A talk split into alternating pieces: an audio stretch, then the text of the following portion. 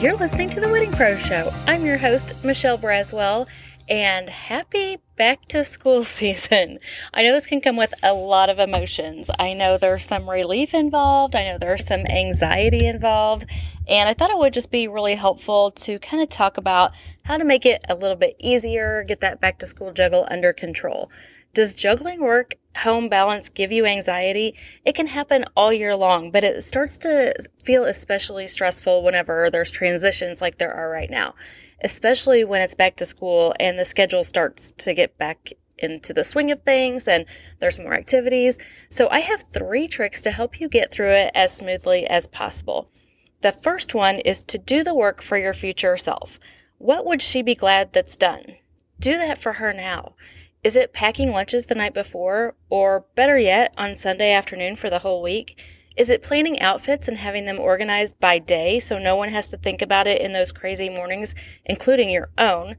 Maybe it's even having your favorite coffee cup set up by the coffee and ready for you. I personally love doing this one. I always have a glass of water and my favorite coffee cup sitting by the coffee pot, so whenever I get up in the morning, it's already there greeting me. It's often the smallest things you can do ahead of time to make the mornings easier so everyone can have the best start to their day. Number two, when you finish your day, take a few minutes to prep for the first thing on your list for the next day.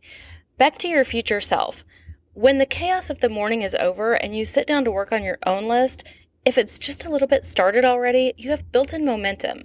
When you're wrapping up your day, make a list of a few things you want to accomplish the next day. Try to do the first thing on that list, or at least get it started, then don't cross it off. Then the next morning, when you sit down to start your day, you can start your day by crossing something off your to do list that's already done. Isn't that fun? I know I love crossing things off my list, and crossing something off early in the day really gives me a springboard for the rest of the day. Now, I do have a disclaimer here. Don't just write things down so you can cross them off, and so you can cross things off that are fluff to help you procrastinate the things you don't want to do. That's not what we're talking about. I have a little note next to that that says LOL. So I hope you think that's a little bit funny. So here's how I manage my to do list I do three goals for the year, three goals each month to get me closer to the yearly goal, three goals each week to get me closer to the monthly goal, and you guessed it, three goals each day to get me closer to the weekly goals. This is a method that I learned from Michael Hyatt in one of his books and is super effective. Just give it a try. So, the third trick is to get up a little earlier and offset that by going to bed a little earlier. I don't want you to get less sleep. Just set yourself up to where you start your day a little sooner. I'm super guilty of just wasting at least 30 minutes before I actually go to bed or go to sleep. If I would just go to he- go ahead and go to sleep, then get up another 30 minutes earlier, it would be even more helpful to my day.